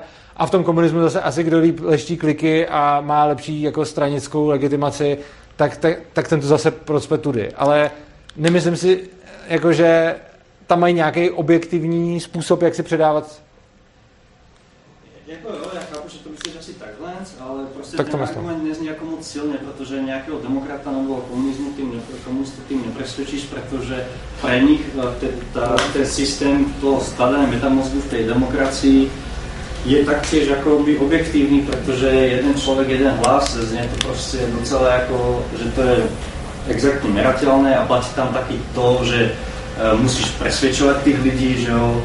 Ano. Že je a... lepší ich presvedčiť, že jo, ne, ne, prostě nedon, ne, nenutíš tých lidí. Ale jo, nutí. Jako částečně ano, ale prostě ne jako 100%, že jo. Tak, tak, Dobře, tak, tak nenutíme 100%, ale nutíme jich hodně. Taky jako presvedčuješ, aby prostě ano. hlasovali nějak, že jo. Ano, v některých, eh, prostě, samozřejmě procento donucených lidí se liší v závislosti na systému. No. A v nějakém prostě komunismu jich bude donucených asi víc než v nějaký demokracii Každopádně stejně ten base je, někdo si něco vydělá a já mu to jako vezmu a on mi to musí dát. Otázka je, jak moc se k tomu může vyjádřit, uh, což většinou stejně tak či tak málo, ale, ale jakože nějak třeba v té demokracii určitě víc než někde jinde. A každopádně jako nerozebíral jsem to, protože to je přednáška spíš o něčem jiným, ale rozhodně jsou přednášky, na kterých tohle to rozebírám a věnuju se tomu, proč to hlasování jeden člověk, jeden hlas není moc dobrý, protože on potom vlastně ten jeden hlas ne, nijak nepostihuje, jak ve skutečnosti tomu člověku na tom, o čem hlasuje, záleží. Jo? Čili já tam mám, jeden člověk má jeden hlas na všechno, ale to potom znamená, že když mám dva lidi, když, když se jedná o jednu věc a mě na tom bude záležet strašně moc a budu mít jeden hlas a někomu na tom bude záležet malinko, tak budu mít taky jeden hlas. Oproti tomu na tom trhu je tohle krásně vyřešený, že když mi na tom záleží strašně moc, tak mám tolik hlasů, kolik jsem si vydělal a ten, komu na tom nezáleží, tak má tak na to nemusí dávat ani žádný hlasy, protože mu na tom nezáleží prostě.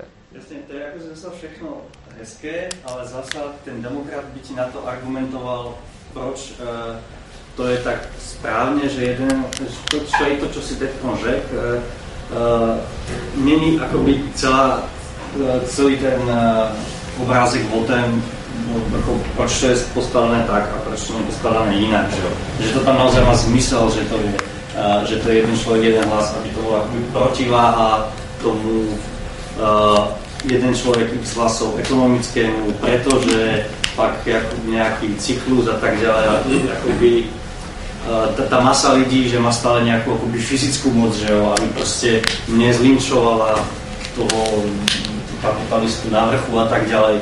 Eh, čiže ako by o tom sa dá hodne diskutovať, no. ale je, to proste řekneš tak, že uh, tých lidí, že, že v tom kapitalizme by to bolo lepšie, protože bolo lepšie tých lidí uh, presvedčovať, ano.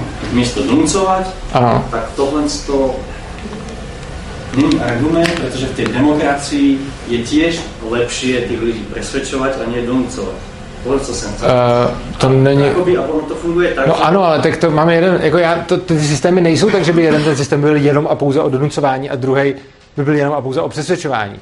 Mluvím, že přesvědčování je lepší než donucování a proto inklinuju k systému, kde je více přesvědčování a méně donucování. Přičemž když jakoby srovnám potom volnotržní systém s demokratickým systémem, tak byť v demokracii se taky přesvědčuje, tak se tam jako taky hodně donucuje a v demokracii se to udělá tak, že když prostě potřebuje něco peníze, tak přesvědčuju lidi, aby někoho volili, ale potom to jako zvolej a potom všichni, i ty, kdo to jako ne, nevolili a kdo s tím nesouhlasí, tak na to nakonec jako platěj, což znamená, že tam je obrovská míra toho donucení. Zatímco na volném trhu ta míra donucení takováhle není, protože přesvědčují ty lidi a oni mi rovnou něco dají. Takže třeba, když tady nějakým způsobem fungují kapitalisticky, tak tady pošlu pokladničku, abyste mi přispěli a kdo se rozhodne přispět, tak to tam dá a kdo ne, tak, tak to tam nedá. A demokraticky bychom tady jako nějak třeba hlasovali a když by jako na spoluvětšiní většina lidí zvedla ruku, že se jim to líbilo, tak bychom všechny přinutili k tomu, aby tam prostě něco dali. A kdyby teda byl, byl, byl méně než půlka, tak by mi teda nikdo nic nedal. Což jako ten první způsob donucení neobsahuje a ten druhý sice taky obsahuje přesvědčování, ale taky obsahuje to donucování. Čili ono oba obsahují jak přesvědčování, tak donucování. No jde o míru, že jo? Len jde o míru a jde taky o formu, jako, jakým způsobem je to donucování uh, tam vymáháno. Či to je fyzická sila, nebo to je ekonomická sila, že jo? Záleží zase, jak definujeme, záleží, jak definujeme donucování. Já osobně jsem myslel jako samozřejmě fyzický. No, že jo, ale to, to, je to působí, jako, že v té demokracii je těžký prohlasovat svobodu a nad ní prohlasovat socialismus. Právě, že jo, no. To je, to je taky přednáška vlastně, proč demokracie je jako inherentně prostě směřuje k socialismu. To, jako o tom jsem měl celou přednášku, to se můžete podívat. Ano. Já jsem přišel později, asi jsem říkal, eh, jak vlastně rozdělujeme základní výzkum aplikovaný. Jo. Já to vidím jakoby pro sebe, ano. že základní výzkum je, dejme tomu, ani černý díry zkoumám. Nikomu to nic nepřinese víceméně, jo, ale to, abych to vyzkoumal, potřebuji k tomu nějaký, nějaký hardware, software prostě a ten třeba se stane aplikovaným potom. Uh, tak úplně ne. Uh, jakože základní výzkum je, když zkoumám nějakou věc, nějakou zákonitost a není to o tom, že bych ji teď šel uvést do praxe. Je to o tom, že získávám ty poznatky a získám, eh, zjišťuju, jak ty věci fungují. Aplikovaný výzkum je, když vezmu třeba poznatky z toho základního výzkumu, jak ty, jak ty věci fungují, a potom na základě toho něco vyrobím. Takže třeba základní výzkum... Tak vlastně ty věci Eh, výzkum do léčiv a takových věcí prostředí pro mladý se základním výzkumem absolutně nesouvisejí. To je aplikované. Uh, takhle souvisej, protože jsem nemyslel léčiva, ale myslel jsem výzkum uh, té nemoci. Prostě to, že zkoumám třeba... Prostě Nejde o konkrétně abstraktní, prostě třeba, já nevím, rádiové vlny jsou taky konkrétní věc a je to, a mám základní výzkum rádiových vln třeba, a pak aplikovaný výzkum je, jak udělat dobrou vysílačku, aby měla vel, prostě vysoký dosah. Prostě. No, jasně, jasně. no a to, co jsem myslel o, tý, o těch nemocích, tak prostě tam samozřejmě se, to souvisí. Jakože samozřejmě jako to, že nějaká, že vymyslím jako lék už třeba, tak to už je aplikovaný výzkum, ale základní výzkum je, když jako zjistím, co jsou rakovinové buňky a co je rakovinový bujení, to je určitě základní výzkum. A to, že vymyslím nějaký lék, který to rakovinový bujení třeba Jo, jo, to je hezký příklad. Rako, zjistit, co je rakovinový bujení, co se musí stát v buňce, aby, aby způsobila nádor, je typický základní výzkum.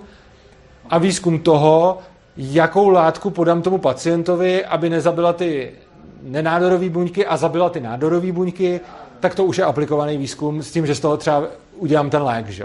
Takže to, jako na příkladu bych to takhle jakoby vysvětlil, základně aplikovaný.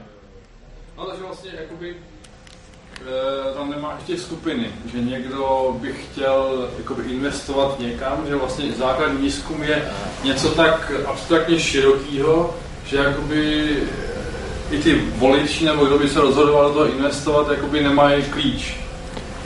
Ale tak to není pravda, ono se to jako nebude investovat způsobem, že někdo řekne jako hele, já tady budu dělat základní výzkum Prostě on to ani nebude říkat prostě. On řekne, já tady budu zkoumat tuhle ten druh rakoviny a na to potřebuji peníze a on to bude nějaký základní výzkum a nějaký asi aplikovaný. Ono to mezi nimi jako, ne, jako není to tak, že by byl nějaký projekt a řekl se, toto je jen základní výzkum, toto je jen aplikovaný výzkum. Prostě mezi tím není ostrá hranice a, a tady jsem to dělal z toho důvodu, že aplikovaný výzkum přináší často přímý finanční užitek, Typický příklad aplikovaného výzkumu je, vymyslím lék na nějakou nemoc. To je aplikovaný výzkum a z toho hned mám prachy, protože prodávám ten lék. Oproti tomu zjistím, jak funguje ta nemoc. To samo o sobě přímý zisk nepřináší, protože já to vyskoumám, zjistím, jak ta nemoc funguje, zjistím, co dělají ty buňky v tom těle, zjistím, proč bujejí, zjistím, proč ten nádor jako metastázuje, to to všechno zjistím, ale to jako najednou jako mám, vím to, je to vědomost, která je cená, na kterou pak naváže ten aplikovaný výzkum, ale já v tu chvíli nemám lék, který bych mohl prodat. Já jsem jenom zjistil, jak funguje ta nemoc. Takže proto jsem je rozděloval, protože ten aplikovaný si na sebe vydělá docela snadno sám, zatímco ten základní se na sebe taky nějak vydělá, ale spíš jako nepřímo. A samozřejmě jsou ty výjimky, třeba jak jsem říkal o té umělé inteligenci. Prostě základní výzkum umělé inteligence je teď v podstatě něco, co chtějí dělat i velké firmy, které se budou zabývat umělou inteligencí prostě proto, že ten obor je tak mladý, že tam není moc základního výzkumu, na který by se dalo navazovat. Což znamená, že čím novější je obor, tím víc základně aplikovaný výzkum je vlastně jakoby stejný a čím je starší obor, tím více ty nůžky jako rozvírají. Tak, nějaký další dotazy? Ano? K tomu slajdu někde asi uprostřed přednášky, kde byla ta argumentace, že potřebujeme jako stát, protože kdyby lidi platili dobrovolně, takže by uh, si všímali nějakých jako populárních směrů a nefinancovali by nějaký méně známý výzkumy, tak uh, jako měřeno realitou České republiky to padá a je to přesně obráceně, protože se píšou kritické články na grantovou agenturu České republiky, že ona má tendenci hodně financovat mainstream a nějaký neobvyklý okay. výzkumy, který prostě na ně nedává peníze. A ten mechanismus je právě takový, že uh, ty posuzovatelé, co to posuzují, tak rádi jako napíšou, nebo s menším rizikem se jim napíše kladný posudek na něco, co dělá hodně pracoviš a na co se už peníze dalo do minulosti. Okay. Je to vlastně úplně je, je, to možný, je možné, že to funguje takhle, ale na to by etatista řekl jako to není vlastnost státu, to je jeho chyba a dá se to nastavit jinak a měl by jako principiálně nějak pravdu asi. Uh, tak. Mě napadlo, Co pak? že uh, vlastně se toho dost dotýká i ten princip, o kterém jsem mluvil chvilku předtím, že v kapitalistické společnosti uh, to roste víc, i když tomu ty lidi uh, jakoby dávají méně, mm-hmm. tak vlastně ty nepopulární uvozovkách, Souhlas. odvětví, ano. tam to bude fungovat stejně, sice jako to nebude teda tolik financovaný, ale v finále to bude mnohem víc financovaný než teď. Máš pravdu, ten, ano, máš pravdu, tenhle ten argument se dá krásně vztáhnout i na, na tohle, což je vlastně fajn. No, on tenhle argument je mimochodem, mimochodem jako strašně silný a dá se použít uh, na skoro cokoliv, jenom se někdy blbě vysvětluje. Ale je to vlastně pravda, že, že to, to mě docela pobavilo. Tak. To je nejdůležitější, že Ještě... rozdělování dlouhodobě škodí i chudým. Ano, přesně tak. šířit všude. No to šířit. Já jsem se ještě chtěl vrátit tomu vesmírnímu výzkumu. Ano. To je příklad nějakého toho jako velkého projektu, který vyžaduje hodně peněz. A to je teda ten argument, že kdyby chyběl stát, tedy nějaký velký subjekt, tak jako by nebylo jak zafinancovat něco tak jako velkého a drahého. Tehdy pravděpodobně. Tehdy a vy máte ten, vy jste měl ten argument, že tenhle projekt ne, nevznikl navíc, ale místo něčeho. Ano. A my teda nevíme, jestli to něco jiného by náhodou nebylo jako lepší. Ne, my nevíme, co by to bylo takhle lepší. Ono prostě, za, co znamená lepší a co znamená přínosnější. Ono to může být cokoliv a ono ten problém je, že ona se ta přínosnost nedá dost dobře porovnávat. Jako, co by si ty lidi udělali s těma penězma? Prostě někteří by si za ně postavili barák, někteří by jeli na dovolenou, někteří by prostě za to postavili zase něco jiného, Jo, ně, některý by za to třeba vymysleli lék na nějakou nemoc. Prostě stalo by se hodně různých věcí a nemůžeme vědět, který by to byly. Spousta těch peněz by se prostě normálně jako spotřebovalo, jako pošlu děti na lyžák prostě. A jenže ono se to potom nedá... Možná le, lepší představa je, jakoby, co by dělali všichni ty inženýři a věci, co pracovali na tom Apollo. To je další věc, ano, to je další věc. Já jsem to teda chtěl, máš pravdu, já jsem to chtěl jenom ještě říct tím, pošlu děti na lyžáky, jako krásná jako ukázka prostě jako, tak jestli pošlu člověka na měsíc, anebo spousta rodin bude mít lepší dovolenou. Jako na, na první pohled bychom řekli, jako, že to je jako lepší poslat toho člověka na měsíc, na druhou stranu, jako jo nebo ne. Prostě pro někoho jo, ale pro někoho taky ne, protože to, jaký máme užitek z člověka na měsíci, je subjektivní. Já třeba osobně subjektivně mám užitek z člověka na měsíci docela vysoký, protože mi to přijde super. Ale hodně lidí mi to úplně ukradený, jo. A potom já, když mi to přijde super, tak je jako OK, že bych se vzdal kusu svého standardu pro to, abych mohl mít ten dobrý pocit, že jako jsou tam jako na měsíci už teď tam leží ty moduly, že a budou tam ještě dlouho ležet, tak to je super. Uh, ale jako jsou lidi, kterým je to úplně jedno a je rozhodně minimálně neetický tyhle ty lidi, kterým je to jedno, nutit k tomu, aby se na něčem takovém podíleli, protože oni si radši pojedou na to lepší dovolenou. Že? A uh, potom, jak říká Vláďa, je skutečně pravda, že tohle to sežralo hodně lidských zdrojů a hodně jako inteligence, jako inteligentních lidí, kteří se na tom podíleli. A tyhle ty lidi mohli pro společnost být prospěšný jinak. Oni mohli vymýšlet nějaké věci jako... Ale třeba by vůbec taky nebyli. No já chci říct totiž, oni, nebyli. oni by ty inženýři existovali, pravděpodobně by na něčem pracovali, ale nebyl by to jeden velký projekt. Ano, a byl by to hodně malý. Byly, byly by to malý projekty. Patrně. My jsme tady ochuzeni o typ projektů velké projekty. Možná. Nebyli bychom ochuzeni o typ projektů velké projekty, protože i teď vidíme velké projekty, které jsou financovány z soukromých zdrojů. No, Jenom bychom... Jako no asi bychom byli ochuzeni o typ projektů, mega gigantický projekty. A to je teda otázka, jestli, bysme, jestli to není potom jako něco, co bychom mohli chtít. Jo? A. No minimálně, minimálně, když víme, že většina těch mega gigantických projektů stačí počkat 50 let a už je to jenom velký projekt. To je, to je ale to už to z dnešní perspektivy. No ne, to, to, pozor, to je obe, tohle to obecně bude platit i pro, pro teď konc. Každou věc, kterou ve vědě budu teďka dělat, tak když se potom rozhodnu dělat za 50 let, tak pokud... Jako ne, nevyplývá. To z toho nevyplývá. To, že to, to není pravda, že jo. Ono jenom tohle to platí a platí a, a plyne z toho, že já, než něco investuju, tak si musím rozmyslet, že je velice vysoká šance, že když to neinvestuju teď konc, tak časem to budu moct mít zamíň. Což není argument pro investice v nekonečnu, ale je to argument pro to, proč mega giga super velký projekty uh, časem budou jenom hodně velký projekty. Jinými slovy, teďkon, když jako je soukromý kosmický projekt, tak ten samozřejmě navazuje na ten, na, na ten vesmírný výzkum, který, byl, který už jako proběh. Jo? Ale, takže třeba, ale už teď si jako soukromník něco takového může dovolit a dělá to mnohem levnější a je pravda, že kdyby to před ním ne, nedělali ty průkopníci, tak by to bylo jako dražší, ale zase, kdyby se ještě o teď počkalo nějakou dobu, tak už by to zase bylo ještě jako Prostě se to bude časem pořád zaměňovat, protože je levnější výpočetní síla, protože e, máme prostě víc e, jako znalostí, máme lepší materiály prostě. A všechny tyhle ty věci, tím, že se to furt lepšuje, tak vlastně každý ten projekt časem bude stát méně. Což znamená, že každý obr gigantický projekt bude pravděpodobně za 50 let prostě levnější, třeba o řád, nebo o dva, nebo prostě někdy i až úplně, jako jo. Čili když si vlastně vezmu, vlastně ono se stačí podívat na obor gigantický projekty, jak velký byly počítače a kolik stály úplně na začátku ty obrovský sálový počítače, který měli jako mnohem menší výkon, než prostě mám na takovém telefonu v kapse.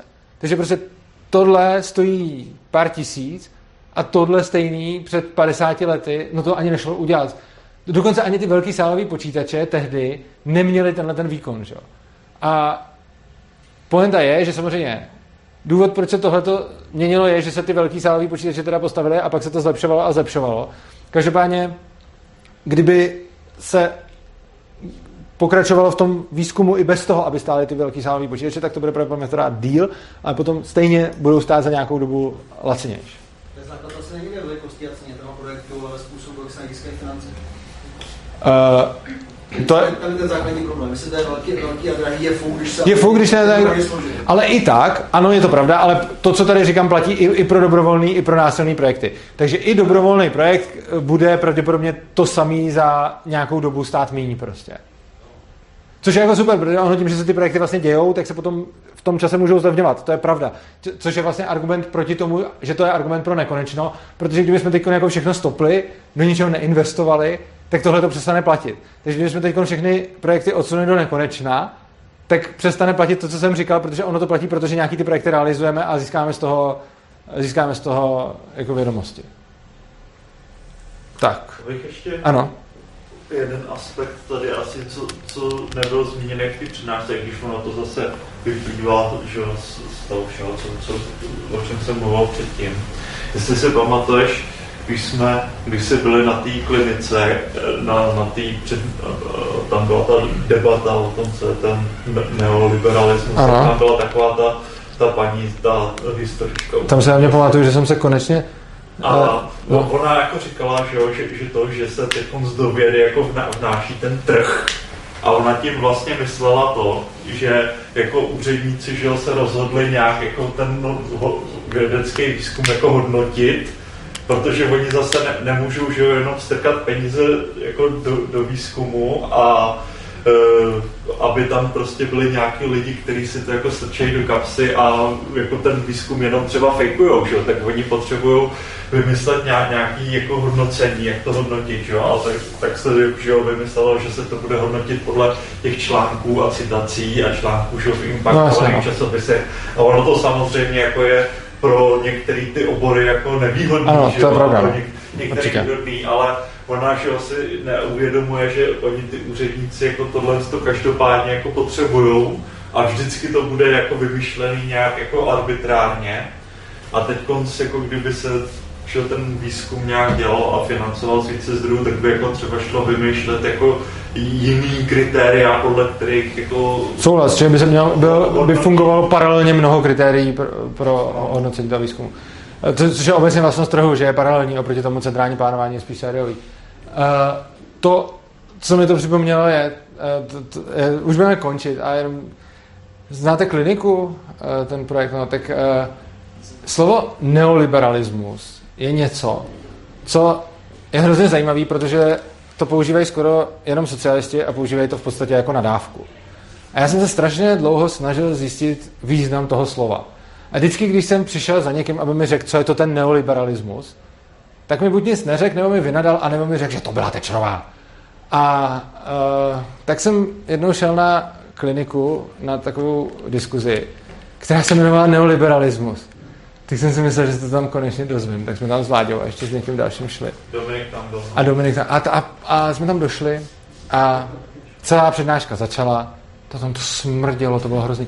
Celá přednáška začala, já jsem tam sedl na nějakou židli, ona byla mokrá, doufám, že to byla voda. A, a celá přednáška začala slovy. No, co je neoliberalismus, tady asi všichni víme, takže se nebudeme zabývat tím, že bychom ho nějak teda definovali. A pak tam mluvili o tom hrozném neoliberalismu. A když jsem se na to snažil zeptat, tak uh, mi na to taky neodpověděl. Tak, to je jenom taková malá odbočka. Dal bych možná poslední... Uh, ještě, je někdo, kdo se ještě neptal? Chci se zeptat, můžeme nechat patenty na jindy, protože dotazy byly to. A navíc pro diváky, koho zajímá diskuze o patentech, to je pravda, tohle je důležitý, protože oni se vědy týkají, tak si nalistujte zpětně přednášku o duševním vlastnictví, kde se patentama hodně dlouho zabývám. A pak tady vedeme tu diskuzi, kterou jsme tady dneska skoro vedli taky, akorát jsme ji teď utli. Takže to, co bychom teď řekli, už se můžete podívat na záznam. A poslední dotaz, jestli je ještě někdo, se neptal, jestli chce někdo, a jestli ne, tak tady. Ne, dobře, tak tady poslední. Ještě mi tam úplně chýbalo taký ten efekt, že některé vynálezy, ano. dokonce všechny, uh, pomáhají taky uh, ekonomicky. ekonomicky ano, souhlas, vynálezy pomáhají ekonomicky. Já, uh, když by mě třeba ten kapitalismus za 50 let, toho komunistu, že jo, tak když ten komunista vynaleze něco, co zvýší ekonomiku desetkrát mm-hmm. uh, rychleji, tak uh, prostě ano, stejnak... Ano, ale ten problém je vlastně jako, jako jo, no, ten problém je v tom, že ono nejde vynalézt, vynalézt, jako nejde asi, nebo takhle. Hypoteticky ano, je pravda, že opomíjím vynález, který by udělal to, že by nějak brutálně urychlil jako ekonomický růst. Jenomže on ekonomický růst není jako růst peněz, to není monetární růst, to je to, o čem jsme tady bavili, to je jako růst všeho. Takže jako teoreticky, kdyby někdo dokázal vymyslet vynález, který bude tak strašně dobrý, že by... Uh, jako, to by musel být vynález, který byl tak strašně dobrý, že by zvýšil efektivitu vlastně všeho. Jenomže to, jak jako, nemůžu to vyloučit. Jasně, no každý z těch vynálezů, ano, jako ano, každý z těch vynálezů jistě, každý z těch vynálezů nějakým způsobem eh, zlepší jako, eh, jako ekonomický jako vývoj, ale i všechno ostatního zlepší. Čili prostě, no, například, když se bavíme o spalovacím motoru a, a tak podobně, tak prostě třeba... Ty dovoleného až tak nezlepší, že jo? Cože? Jako když místo do toho ano, vynalezení internetu půjdu na dovolenou... Je pravda, tak... ano, je pravda, že Jenže, jenže tohle to právě jakoby v socialistické společnosti nepoznáš. V socialistické společnosti totiž nepoznáš, jestli je spal, spalovací motor jako pro tu ekonomiku jako výhodnější než prostě nějaký jiný motor, třeba jako motor na, na naftu nebo motor na... Ne, já jsem tu otázku pochopil tak, že by ty socialisti... Ne, já jsem to pochopil tu otázku tak, že by ty socialisti vymysleli nějaký jako fakt dobrý vynález, který by ty kapitalisti jako nevymysleli. No, oni by ho vymysleli ty kapitalisti, ale později, protože dávají na ten výzkum mít. Uh, jo, takhle. Jo, by v tom začátku. Ano, dobře, tak jako to by se teoreticky mohlo stát a kdyby teda jakoby hodně peněz do vědy dokázalo výrazně urychlit ekonomický vývoj, pak by tenhle ten argument platit mohl. Problém je v tom, takže to nejde vyloučit, ale když se podíváme jako historicky, tak se zdá, že to tak jako není, ale samozřejmě to ne... Protože oni si to vynálezí vždycky kradli, že jo, takže... jako... uh, jo, ale rozhodně si, tak, rozhodně si nemyslím, že by to bylo tak, že studená válka vypadala způsobem, že Sověti to všechno vynalezali a Američani jim to jako kradli. Jako hodně lidí si to myslí, že to bylo tak, že jako já si myslím, že si to kradli navzájem, že jo. No to, to, to jako jo, že jo. To je třeba takový, jak byla nějaká... Ta... Ale tím, že ty Sověti to, to, to investovali nejrychleji víc, tak jako oni se jako obětovali, pak to ty kapitalisti ukradli, že jo. Ale tak oni mohli udělat zase to tež, že jo. Jak, jakže? Tak oni pak zase mohli udělat ale to tež, že jo. Oni zase pak mohli ukrást těm kapitalistům. No jako mohli, ale tím, že se tak na začátku obětovali, tak se jich to tak oslabilo, že prostě už jako. Já bych spíš limity etiky, to říkala Terka, že to tam umřeli lidi a bylo jim to jedno, takže v Rusku prostě chcípalo 10 lidí pokusu a bylo to bůř a ten pokus by se třeba v té vyspělejší společnosti nekonal, protože by to bylo z etických důvodů jako neúnosný. No, já si myslím, že v tržní společnosti by se zase konal, uh, protože ono tam potom ne... Tržní, jo, ale tam, tam jo. No, já myslím, že najdu dobrovolníky, že jo? No, jasně, ale třeba zrovna, zrovna v tržních, v tržních výzkumech je strašný tlak na etiku, jako testování na zvířatech, to je něco, jako co se dneska... Jo, ale testování na zvířatech je proto, že ty zvířata si to nemůžou rozhodnout a já bych rozhodně mnohem víc slyšel na argument testování proti zvířatům, než testování na dobrovolnících. Samozřejmě jako nejhorší je testování na lidech, kteří s tím nesouhlasí, pak testování na zvířatech taky jako není super, protože ty zvířata s tím taky ne- nesouhlasili. Ale testovat na dobrovolníkovi mi přijde lepší, než testovat na zvířeti, protože ten dobrovolník s tím jako souhlasil, že? A e, mohl si to vybrat, takže... Jako nechtělo by to asi kupovat, jako je možné, že by to někdo nechtěl kupovat a potom by se vidělo prostě.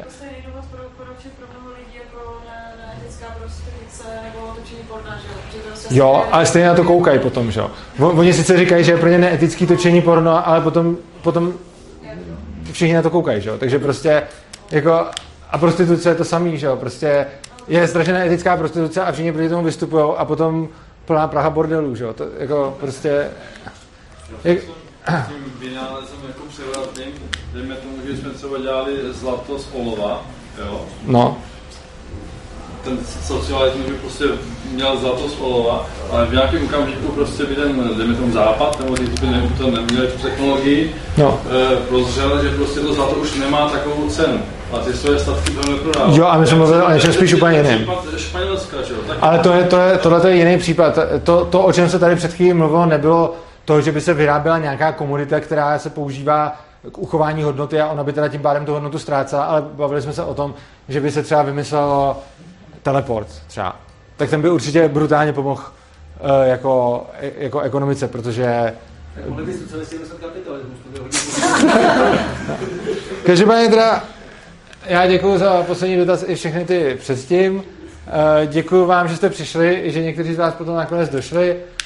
A mějte se krásně a nezapomeňte přijít příště, bude přednášet Vláďa Kruba o tom, o té ekonomice třetí říše. Tak se mějte hezky.